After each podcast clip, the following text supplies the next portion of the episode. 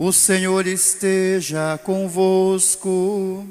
Ele está no meio de nós. Proclamação do Evangelho de Jesus Cristo segundo João.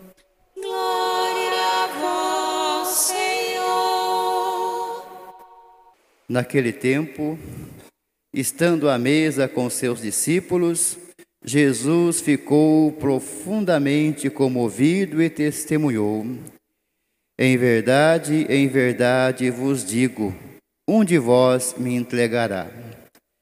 Desconcertados, os discípulos olhavam uns para os outros, pois não sabiam de quem Jesus estava falando.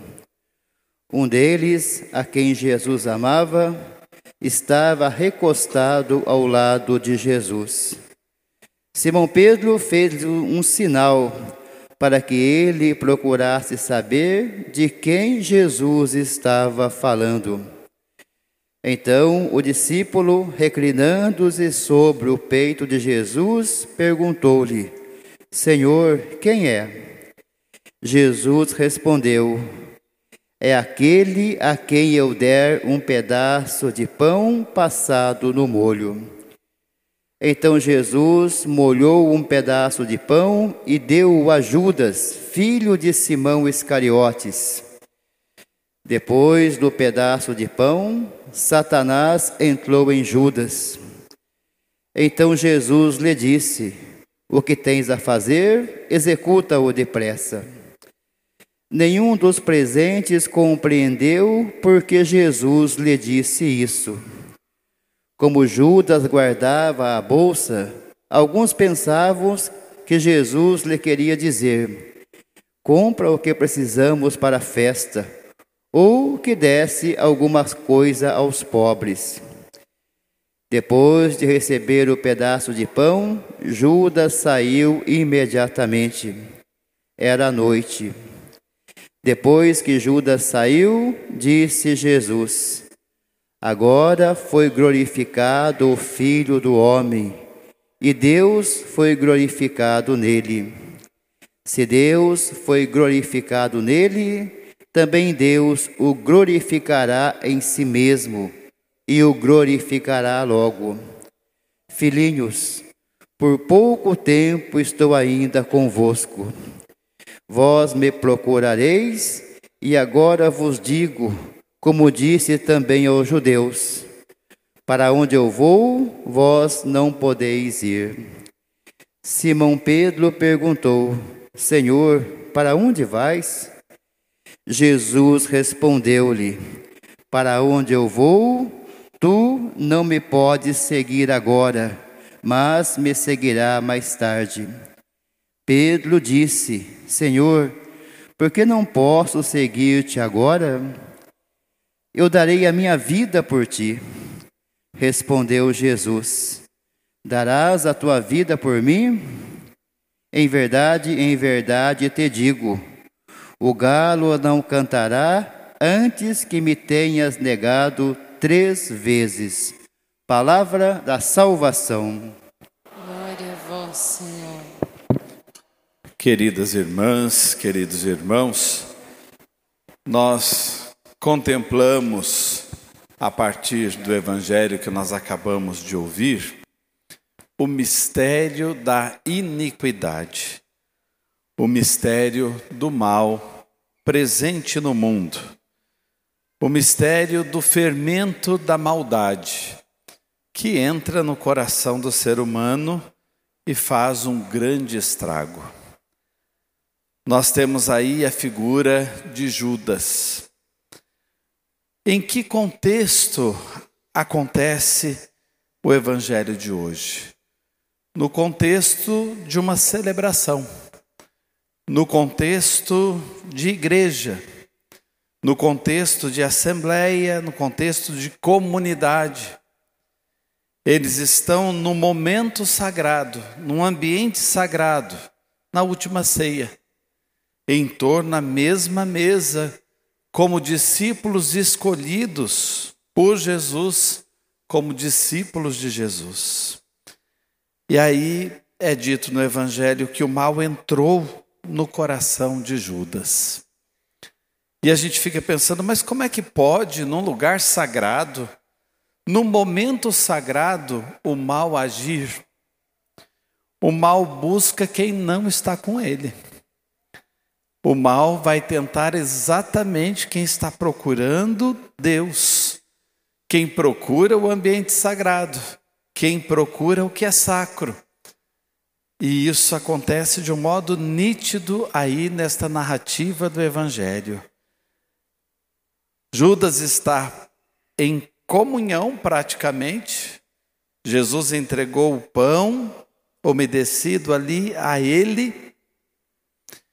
E naquele momento o mal chegou também. E o que é que Judas fez? Alguns interpretando a atitude de Judas diz assim: talvez ele tenha pensado até em algo que fosse positivo que Jesus sendo entregue, ele revelaria ao mundo que ele era o filho de Deus e iria vencer os romanos. Às vezes, até em nome do bem, a gente pode fazer o mal. Tem gente que pode dizer assim: ah, eu fiz isso lá para minha nora, mas para que ela se tornasse melhor, só que não deu certo. Aí eu fiz isso para o meu genro, eu falei dessa maneira, porque ele poderia acertar, mas não deu certo. Aí eu provoquei daquela maneira o fulano, ou eu acabei cobrando mais do meu marido, da minha esposa, porque eu acho que ele precisava dessa aprovação, mas não deu certo. E na vida de comunidade, como também a gente pode errar de de repente testar os outros ou em nome até da, ah, isso é verdade, não, isso aqui é justo, e a gente prejudica, prejudica uma pessoa, prejudica um grupo. E às vezes alguns vão dizer assim, mas dentro da igreja acontece isso. Mas essa mulher não reza sempre, esse senhor não está sempre ali na igreja, esses filhos, esses jovens não participam dos grupos. Pois é, é preciso prestar atenção. É o mistério da iniquidade. É o mistério do pecado, é o mistério do mal. Nós estamos com Deus, mas o mal nos atenta. O mal nos prova, e se a gente não toma cuidado, o mal vai nos devastando e nos convencendo que ele tem razão. Foi o que aconteceu com Judas mas é o que acontece também dentro de nós. Depois nós temos o outro discípulo, Pedro. Vocês vejam que Pedro, ele de pedra passa para barro rapidinho. É uma mistura de pedra de rocha firme com barro, com humus nesse homem, que a gente fica impressionado, mas Pedro sou eu. Pedro, é você. No mesmo momento que ele diz: Senhor, eu seguirei o Senhor onde o Senhor for, eu darei a minha vida pelo Senhor. E Deus que conhece o nosso coração, já olhando para o coração de Pedro, diz: Você vai me negar, Pedro. Antes do galo anunciar a madrugada da ressurreição, antes do galo anunciar que o novo dia vai chegar, você vai negar que me conheceu, vai negar que foi meu discípulo. Dito e feito, foi o que aconteceu. Mas esse Pedro, então, se parece muito com a gente. Porque às vezes, na hora que a gente precisa assumir o nome de Cristo, numa postura, num testemunho, numa situação, num acontecimento, dentro da nossa casa, no nosso dia a dia, Quantas vezes a gente nega que é discípulo dele? Ah, Deus mandaria fazer assim. O Evangelho pede isso, mas eu não consigo. Ah, não, perdoar, até aqui eu dei conta, daqui para frente eu não dou mais. Aí eu perdi as estribeiras, eu falei alto mesmo. Aí eu sou assim, eu nasci assim, vou morrer assim. Nós precisamos passar por um processo de conversão. E esta semana maior da nossa fé é como um grande retiro para a igreja toda. Muitos estão fazendo conosco aqui ao vivo esse retiro, outros nos acompanhando através das mídias sociais. Vamos dar a oportunidade da conversão acontecer em nós. Vamos expulsar para longe de nós todas as tentações de imitarmos Judas e também todas as provações no sentido de negarmos que somos discípulos de Jesus, como Pedro negou. E qual a receita? Onde é que a gente vai encontrar um modelo aí nesta cena? Tem um discípulo que recosta a sua cabeça no peito de Jesus. Está aí a igreja, o que nós precisamos ser, o que toda igreja precisa ser. Nós muitas vezes encontramos pelas veredas do mal, pelos caminhos do mal, razões para as nossas falhas e para os nossos limites e para as nossas fraquezas. O instinto falou mais forte. Ah, esse vício eu tenho mesmo, eu acho que não vou largar. A gente vai encontrando razões por aí. Coloque a sua cabeça no peito do Mestre. O que, que isso significa? Coloque a sua razão nele para Ele iluminar a sua razão. Coloque a sua inteligência, a sua memória nele, para que Ele possa fazer e acontecer aí na sua mente e no seu coração.